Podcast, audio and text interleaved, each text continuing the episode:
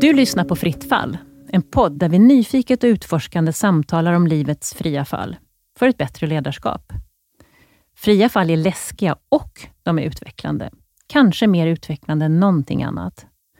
Och som chef är det avgörande att du reflekterar över livets komplexitet. Vi tycker helt enkelt att det pratas för lite om fria fall. Och Den här podden det är ett rum där vi vill samtala om de fria fallen, bjuda på erfarenheter och lära oss av dem. Jag är Åsa Sonemyr. De senaste 14 åren har jag jobbat som VD. Men det som är den röda tråden är att jag har jobbat med och för passionerade entreprenörer. Jag är en förändringsledare som brinner för mångfaldsfrågor och tror att det sker magi när vi bjuder in människor som inte är eller tänker som oss själva. Och jag är Marie Lindqvist. Jag har jobbat som marknadschef och VD inom rese, turism och eh, framför allt arena och evenemangsbranschen. Jag är Katarina Delin och jag har varit chef i många år. En sak jag har sett och kommit fram till, det är att relationer bygger framgångsrika bolag. Och Jag vill verkligen att fler ska få höja sin kompetens när det gäller det här. Och Därför jobbar jag med det jag gör just nu, nämligen relationskompetens och fokus på emotionell intelligens och vad det gör med ledarskapet. Kul att vara här igen. Ja. Ja, jag tror att vi har något riktigt hett på gång idag faktiskt. Ja, dagens gäst har jag ju varit eh, väldigt angelägen om att vi ska få ha med i vår podd. För att jag eh, vet ju lite grann om det här fria fallet, men jag är jättenyfiken på att eh, få höra lite mer om det. Så nu undrar man ju. Vem är det? Ja, precis. ja, då, då säger jag vem det är. Ja, gör, det. gör det. Daniel Stålbo, varmt välkommen till Fritt fall. Tackar. Daniel, du är ju marknads och kommunikationsdirektör på Stockholm Live, som är en del av ASM Global. Ni driver ju världen, eh, världen, ni driver arenor världen över och eh, i Sverige så känner vi ju till arenor som Hovet, Annexet, Tele2, Friends och Avicii Arena. Men du har ju också haft en lång karriär på många andra positioner, mycket inom marknad och kommunikation. Och du var ju med som marknadsdirektör på startupen Neonord, bland annat. Under en period så var du också marknadsdirektör för det som då hette Carema, som nu heter Vardaga. Och det var ju en av Sveriges största vårdgivare inom äldreomsorgen.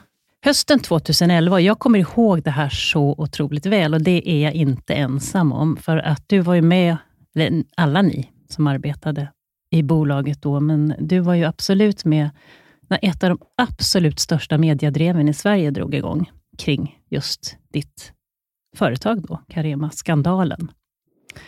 Eh, det var ju en granskning, om jag kommer ihåg det rätt, som DN drog igång och sen eh, blev det ju någonting helt utan motstycke i Sverige kring felaktigheter som man hittade inom hur en del av äldreboendena bedrevs. Det var vanvård, det var osunda bonussystem. Och det här ledde ju också till en politisk debatt om riskkapital i vården och ja, en helt enorm en storm var det väl egentligen, som du var mitt i, för du satt ju med kommunikationsansvaret. Jag kan bara föreställa mig vad det, hur det var och därför är det så otroligt intressant att du här idag ska få ta oss med på den resan. Kan inte du ta oss tillbaka? Det är tio år sedan, så det har ju gått ett tag. Ja, precis. Var, var, var befann du dig då, då för tio år sedan, Daniel? För tio år sedan? Ja, det var precis med... med uh, ja, allting flöt ju på för, för elva år sedan, om man säger så. Då. Med uh, kärleken, med uh, två, två ja, nästan nyfödda hemma och eh, självförtroende på topp, måste man väl ändå säga. Allting hade gått eh, ganska enkelt i karriären. Eh, och eh, fick då erbjudande om den här tjänsten av grundaren av Carema eh, och anställdes i en ny roll som då var marknadsdirektör, som inte fanns. För att eh, tillsammans med också en ny VD som kom in som då tog över efter grundaren, eh, utveckla bolaget vidare. Så att eh, sätta sig i en, i en eh, koncernledningsgrupp i ett stort bolag som ganska ung, det, det, då mår man, ja, man ser sig själv på topp, som mm. det heter. Mm. Eh, så att eh, för, för 11 år sedan så mådde man väl ganska bra eh, som individ och som i sin professionella roll i alla fall. Mm. Men du, du börj när började du på Carema? Oj. Eh, 2010 tror jag det var. Så du hade jobbat i ungefär ett år, inte ens ett år, när det här drog igång? Precis. Så med det du säger, att du var ung, du var rätt ny i bolaget, så vad hände? Ja, nej men precis. Och, och ehm, jag, jag kommer in och eh, det tar ju dels naturligtvis en hel del tid att lära sig ett nytt bolag, ett så stort bolag. Eh, och hitta en roll och hitta prioriteringar. Så det var ju det som man spenderade första tiden med. Eh, och in med ny VD, en väldigt välrenommerad sådan, och nya ägare. Och vi påbörjade ett ganska gediget arbete. Dels med att bygga organisation och team runt marknad och kommunikation. Eh, men också att implementera en hel del. Det var ju väldigt populärt redan då med en stor del av digitalisering och liknande. Så mm. att vi satte en programförklaring som vi började rulla. Eh, och eh, ja, ni vet ju det här klassiska, ordnar budget och man, man liksom mm. lägger en plan för sitt arbete. och det hann vi, hann vi väl komma igång med eh, under det här året. Eh, och sen, sen kom då drevet, som det, som det heter. Eh, eller då de mediegranskningarna som började.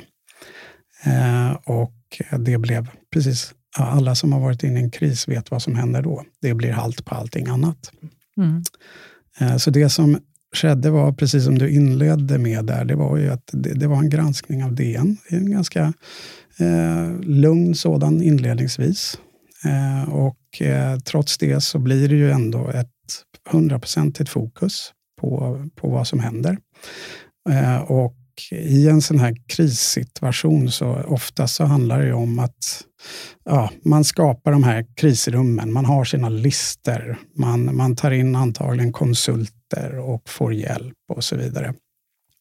Eh, och man glömmer allt annat. Man bara den här sold lojala soldaten, man går in och gör det man ska göra. Eh, och det var precis det vi gjorde också. Eh, det som, som var fokus var ju naturligtvis att, att eh, se över Eh, eventuell brist som fanns. Eh, men också slå ifrån sig på de eh, osanningar som också kom. För det är väl det som kanske var skillnaden här, som jag inte hade varit med om tidigare. Det var ju själva drevet. Det vill säga att du, du fäktar mot väderkvarnar. Och det var väl det som var det nya för mig i den här situationen, att förstå hur ett drev också fungerar. För att ju mer vi liksom får på oss, ju mer... Ja, vi, det var ju nästan så att ja, vi hade dubbla byråer inne. Mm. Vi satt eh, från flera olika avdelningar dygnet runt instängda i ett rum och skulle hantera allt som kom in. Hur länge eh, pågick det? Det pågick i uh, flera veckor. Mm på det hela. Ganska liksom strukturerat ändå arbete, men tills då vi verkligen märkte att det här, det här är inte normalt. Mm. Uh, här händer det någonting som vi inte riktigt styr över.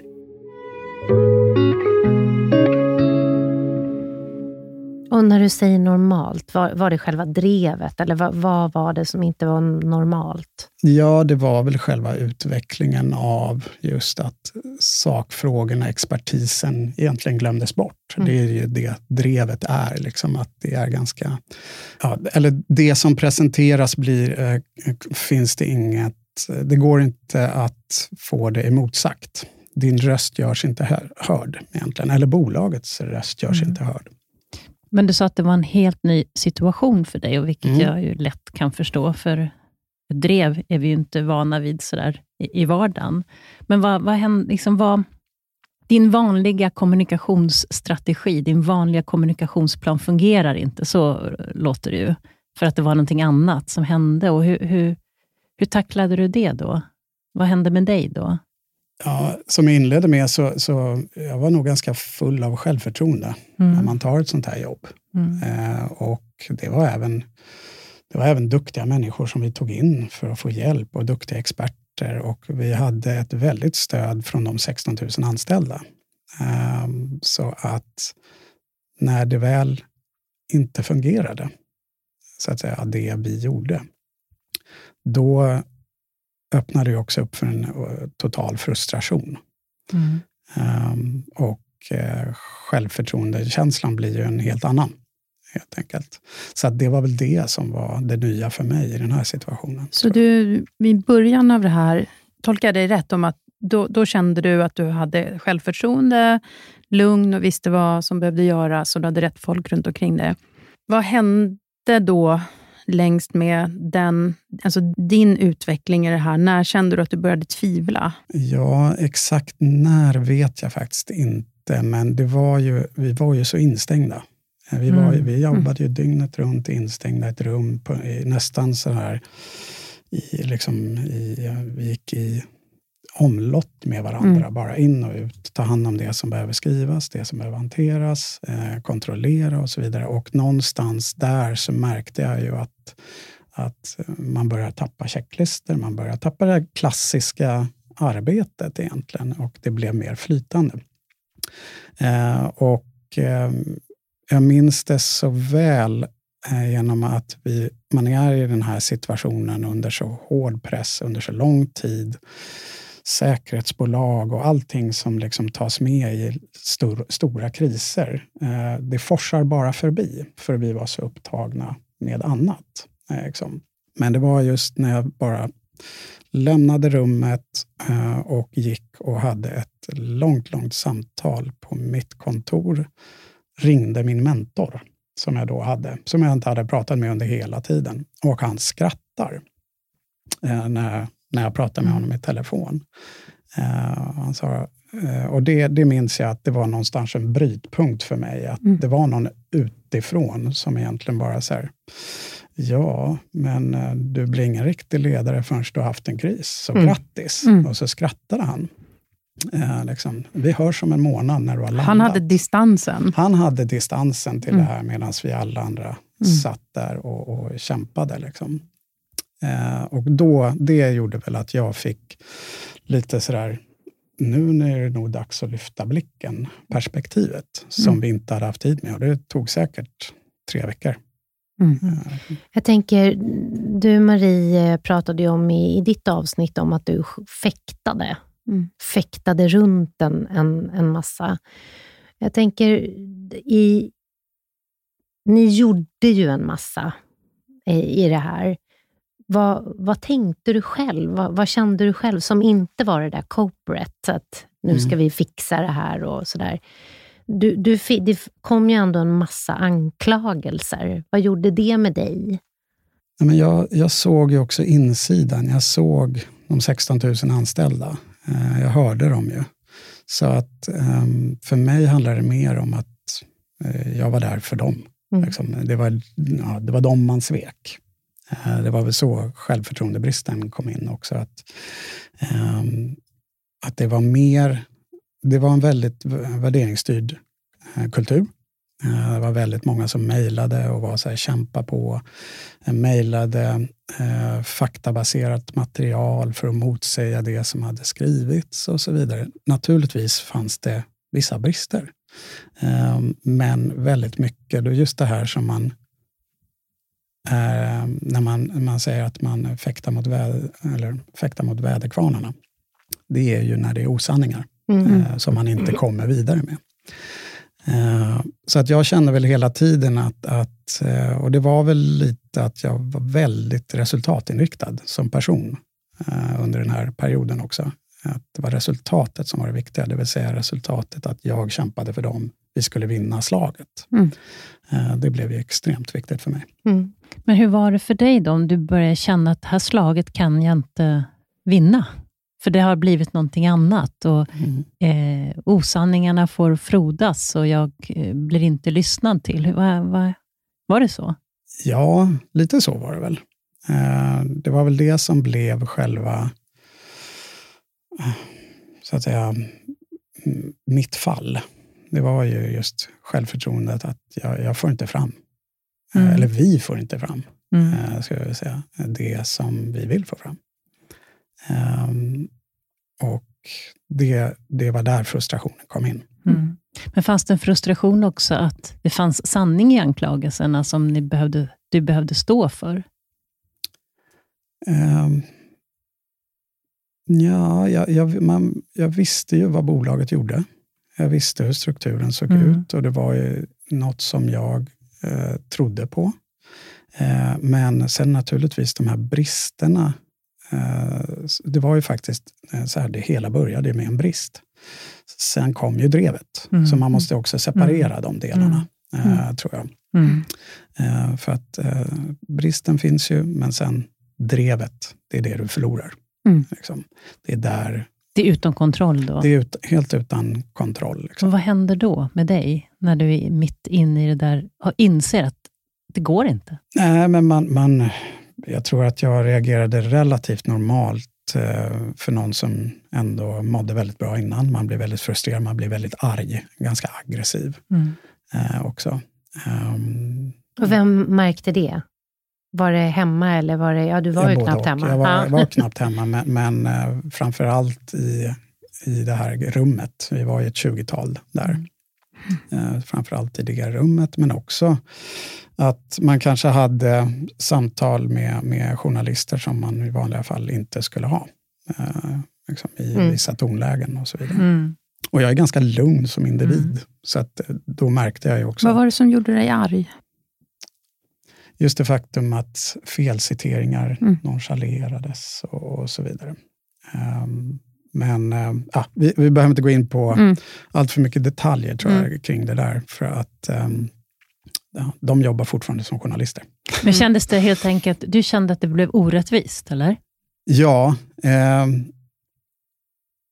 orättvist, eller det, det, faktum att jag kände att jag förlorade slaget. Att eh, jag inte nådde fram. Mm. Eh, sen om det var orättvist. Det var ju nästan så att man till slut struntade i det. Mm. Eh, om det var orättvist mm. eller rättvist. Det var mer makt... Det var mer så här, Att känna sig så nästa liten. Nästa gång ska jag ja, klara av att, ja. att uh, ta hand om just den här situationen och mm. den här journalisten. Mm. Men Daniel, när du satt, jag ser, nästan ser bilden framför mig, hur ni sitter instängda under flera veckor, där mm. det är liksom resten av världen, allt annat som händer, finns inte där. Det är bara att liksom värja sig mot den här enorma flodvågen som, mm. som kommer över er. Upptäckte du några nya sidor hos dig själv? Absolut, men de har nog kommit kanske ett halvår senare när man, har sett, när man såg tillbaka på det. Eh, men det jag märkte ganska snabbt var ju också att även fast man fick vila gjorde man inte det, för man blir konstant upptagen med någonting fast mm. det är ett jobb. Mm lite sådär att, att kunna kliva ur en roll, det fanns inte hos mig då, mm. som det kanske finns idag. Mm. Eh, man tog det väldigt, väldigt personligt. Mm. Eh, och det tror jag de flesta i det där rummet gjorde. Vi äggade ju också varandra, mm. eh, det ska man komma ihåg. Mm. Eh. Hur, hur, blev er relation där i rummet? Var det vi mot världen, eller var det så ibland och så blev det något annat? Eller vad? Jag tror att man börjar, man börjar väl så kanske. Mm. Eh, men ju mer som kommer i ett drev, desto mer diskussioner blir också i ett sånt rum. Så här, vad är rätt? Vad är riktigt? Vad ska vi göra? Vad ska vi tro på? Och så vidare. Så att hela den dialogen tror jag också utvecklades över tid. Eh, men vi hade, vi, var, hade en väldigt god kultur i det där rummet. Vi var alla där för samma sak. Eh, så på så sätt så tror jag fortfarande att, att ehm, det var positivt. Jag förstår idén fortfarande med de här krisrummen, stänga in sig, hantera.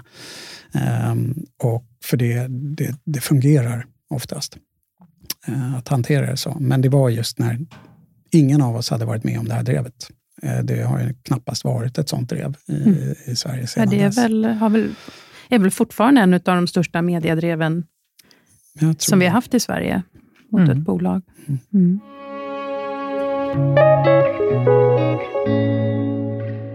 Vad hände sen då? När kom ni ut ur det där rummet? jo, men vi, jag ser ju att du har gjort det i alla fall. ja, naturligtvis kom vi ut ur rummet, om vi ska börja där. Eh, det, hela den här drevet utvecklades ju och smalnades av, eh, varav det här krisrummet också kunde avvecklas och omstruktureras till andra människor som fick ta hand om det som kom därefter. Och vad var det som kom därefter? Ja, det var väl kanske lite mer en politisk diskussion, mm. diskussion egentligen. Um, och uh, just de här medieartiklarna och det som då där krisrummet var till för inledningsvis, uh, det avvecklades. Mm. så att vi i alla fall kom ut. Men hur mådde du när du kom ut ur rummet? Du har varit isolerad i ett krisrum med tunnelseende och ett fokus. Och, och nu kommer du ut ur rummet. Hur, hur mår du?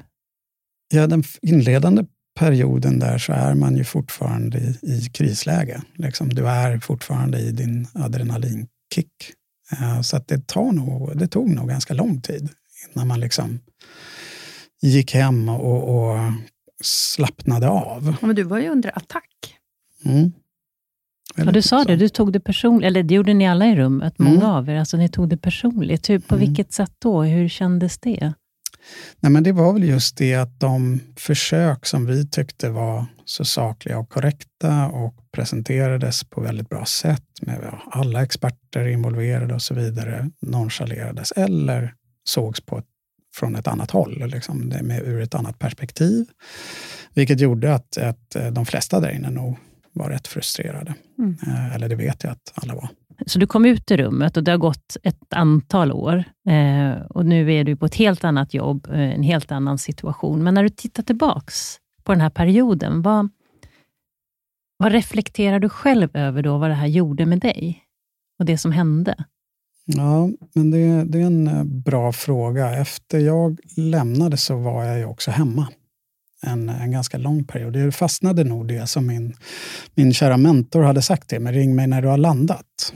Eh, och eh, just på grund av att det kändes som att man hade fått en ordentlig käftsmäll eh, så insåg jag ju ganska snabbt att jag inte hade landat riktigt än.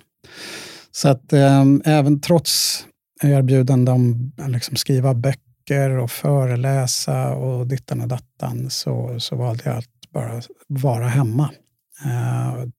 skapa någon sorts trygghet igen. och och eh, träffade honom sen, min mentor, när jag kände mig redo efter typ sådär tre, fyra månader tror jag det var. Mm. Eh, och hade en hel dag med honom. Eh, bara satt och pratade, eh, vilket var väldigt, väldigt skönt. Just det här att känna också att man har mm. landat. Det är inte mm. så himla lätt att veta när man har gjort det.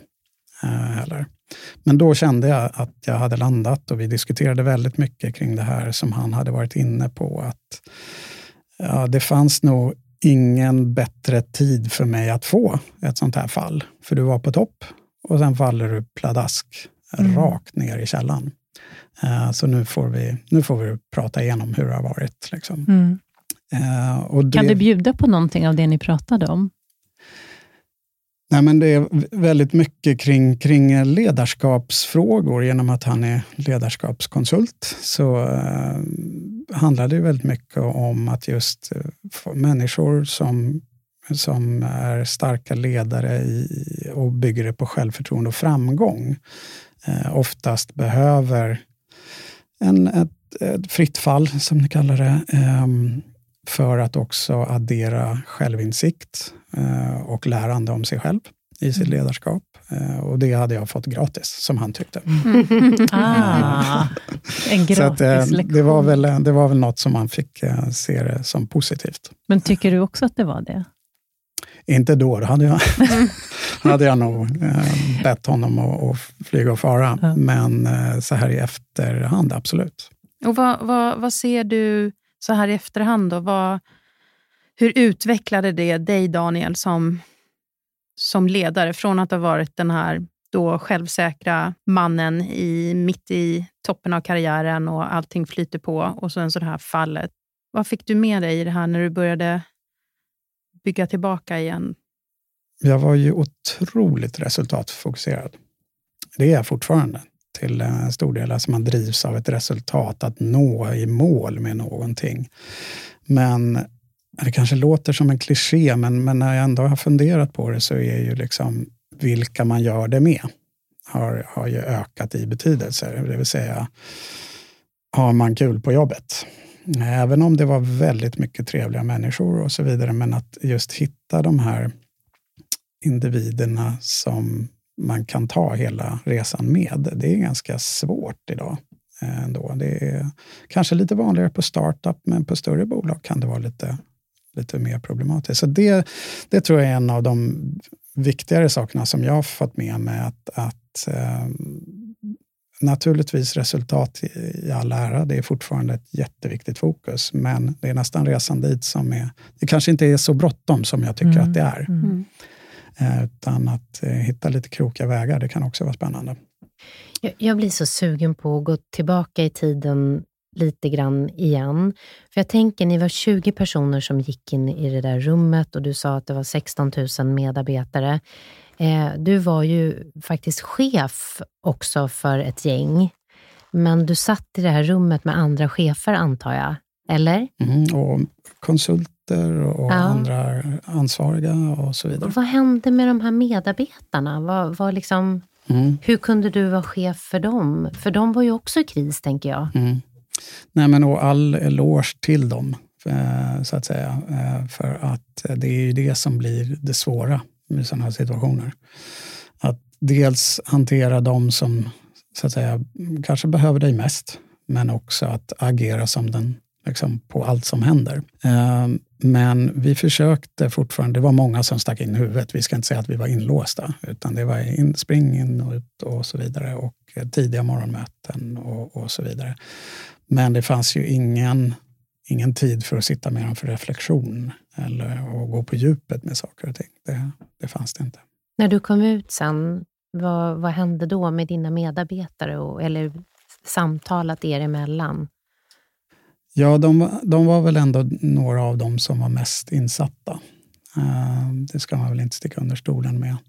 Uh, och uh, var också de, några av de starkaste ambassadörerna Eh, så att eh, visst hade vi långa träffar därefter. Eh, men jag skulle väl säga så här att det, det var nästan ännu viktigare att de fick känsla, självkänsla att, att sen också gå vidare ut i organisationen.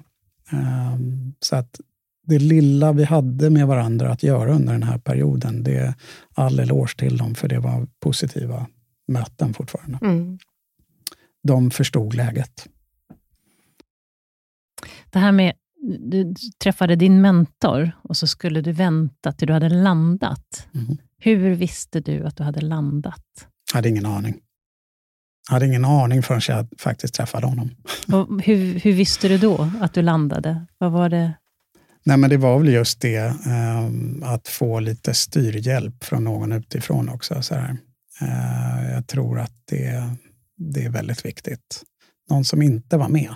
Någon som inte satt mm. på insidan. Mer pratade om eh, vad har du tagit med dig?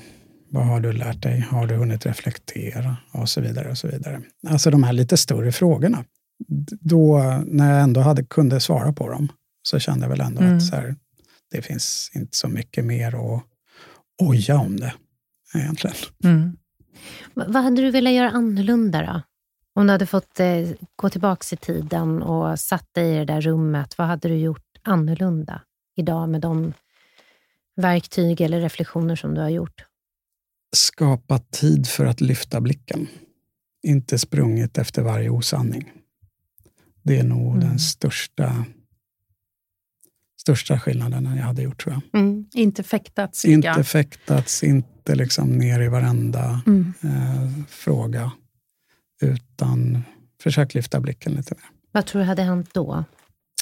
Jag tror att vi hade kanske skapat eh, lite mer tid för oss att hantera de stora frågorna. Mm. För nu, varenda fråga fick ju lika mm. mycket uppmärksamhet egentligen. Eh, vilket nog hade hjälpt en hel del, tror jag. Mm. Och hur kommer det sig att det blir så, tror du? Ja, eh, en bra fråga. Det är nog så att du in, det är så svårt att bedöma vad som är vad också i ett drev. Uh, minsta lilla sak ena dagen kan bli en stor nästa dag och så vidare. Så att du springer på allt. Mm. Uh, mycket för att, stoppa, stoppa uh, eller det är, det är försvarsställning du hamnar i. Alltså det, det finns ju ändå fortfarande drev mm eh, mot personer eller mot företag. Eh, hur reagerar du då, när du ser drev mot andra idag? Um, ja, men det är klart att man, man har lättare efter en sån här sak att se bägge sidor. Självfallet eh, så är det så. Men det tror jag fortfarande att jag hade ganska lätt för innan. Men men om du är i din roll nu, för du är ju eh, marknads och kommunikationsdirektör och mm, har ju ett, eh, mycket kontakt med media. Du sitter ju också i styrelsen för Hammarby Fotboll. Om du skulle märka i din nuvarande roll att mm, här kan det bli någonting. Här kan det bli något som liknar ett, ett drev. Alltså du börjar känna det här zzz. Vad mm. händer hos dig då? Ja, men, och det var väl kanske om man går tillbaka till lärdomarna mm. eh, som jag har. Så jag tror att, att just på grund av att jag har varit med om det man har varit med om mycket tidigare i livet, så, så kris skrämmer mig inte speciellt mycket. Eh, det finns ett lugn där. Eh, och jag gillar ju också fortfarande att scenarioplanera och nu kanske man gör det lite, lite till. Eh, egentligen. Man ser någonting som kan... man tar det ett steg längre än kanske att bara, ja, ja, eh, det här där behöver nog inte bli någonting.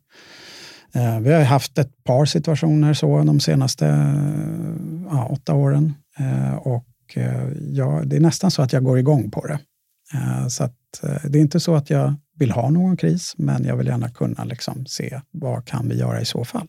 Mm. Om någon skulle råka ut för den här situationen, inte just den här, men en liknande situation, vad, vad är liksom dina så här, tre bästa råd? Eller två, eller ett? um, ja, det, det, jag tror att man kan summera det vi har pratat om ganska kraftfullt. Ta det inte personligt. Mm. Uh, det är väl kanske det första. Det andra är, uh, även om det är den här paniken, vilket det ofta kan handla om. Eh, sena, sent på kvällar som poppar upp och så vidare. Så ta en timme, två timmar till att försöka lyfta blicken. Eh, prioritera, eh, vilket kan vara jätte, jättejobbigt. Man har vackra checklister om hur man ska prioritera och så vidare, men mm. så kommer det här. Och blir ett drev, ja, då finns det väldigt ont om tid till att göra det. Men mm. att faktiskt ta den tiden. Och den tredje som fungerade då väldigt bra för mig, det är att bolla med någon helt utomstående mm. som du verkligen litar på. Mm. Så att, um, det är väl ungefär det vi har pratat om. Tror jag. Mm. Kloka ord. Jag skrev ner ett ord här som jag tycker du kommer tillbaka till många gånger, Daniel, och det är det här med distans. Att när man befinner sig mitt i stormens öga och har förmodligen ett tunnelseende och allting handlar om att hantera den här krisen eller det här drevet. Vikten av att zooma ut. Kanske prata med någon utomstående eller lämna det här rummet. Och som din mentor sa, att eh, det här kommer du lära dig av. Det, det kanske man inte ser när man sitter mitt i, i, i det där.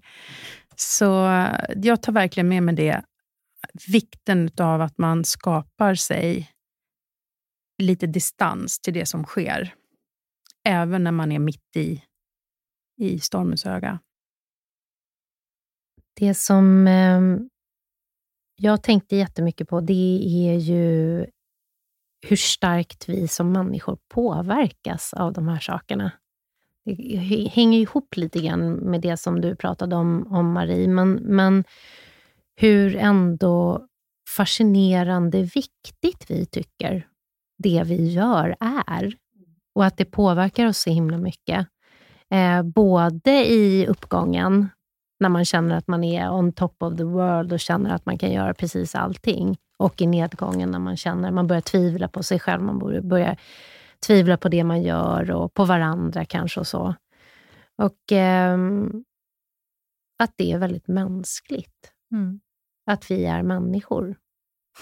Bara. och att det är fint på något sätt. Mm. Det, det satt jag och tänkte på.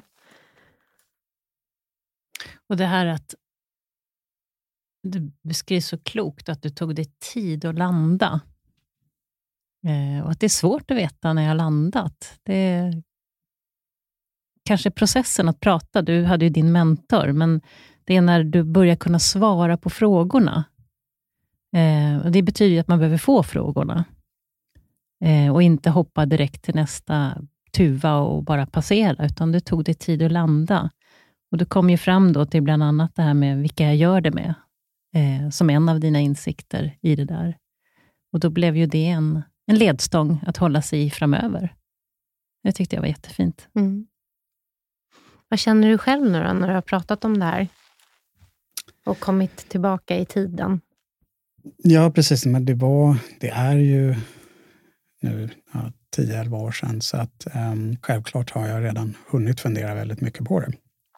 Uh, och inte bara det, man har ju gått vidare i andra små kriser och, och andra hanteringar. Så att, men, men mycket tror jag, om jag ser tillbaks på den här tiden så, så man ska inte heller underskatta den närhet som man också skapar i såna här, vad ska man säga, kamper. Uh, så att uh, man säger att man svetsas samman. Liksom. Och det har jag funderat väldigt mycket på. Vi har ju pratat väldigt mycket, vi som har, var i de här rummen. Vi pratar ju fortfarande. Liksom. Um, och kan skratta åt det uh, och fortfarande vara lite frustrerade ibland och, och så vidare. Och det ska man heller inte underskatta. Och det är väl kanske just därför som man inte heller... Naturligtvis ska inget ont hända, men uh, små kriser, de, de är, behöver inte heller vara farliga. Liksom. Det kan vara ganska bra att gå igenom. Och det skriver väl vi under på. Mm. Ja, Det är ju därför vi sitter här och gör den här podden. Exakt. Tack snälla för att du kom hit. Tack Det har varit jättespännande att lyssna till, tycker jag. ja tack. En modig berättelse. Mm. Daniel Stålbo. Tackar. Sitter du precis som Daniel med en spännande historia om ditt fria fall så kan du mejla oss på frittfall.noraledarskap.se så kanske du blir vår nästa gäst. Ställ frågor, dela upplevelser och kom med tips på andra som skulle kunna gästa våran podd. Mejla oss på frittfall.noraledarskap.se eller kom med inspel i våra sociala kanaler. Vi finns både på Instagram, Facebook och på LinkedIn.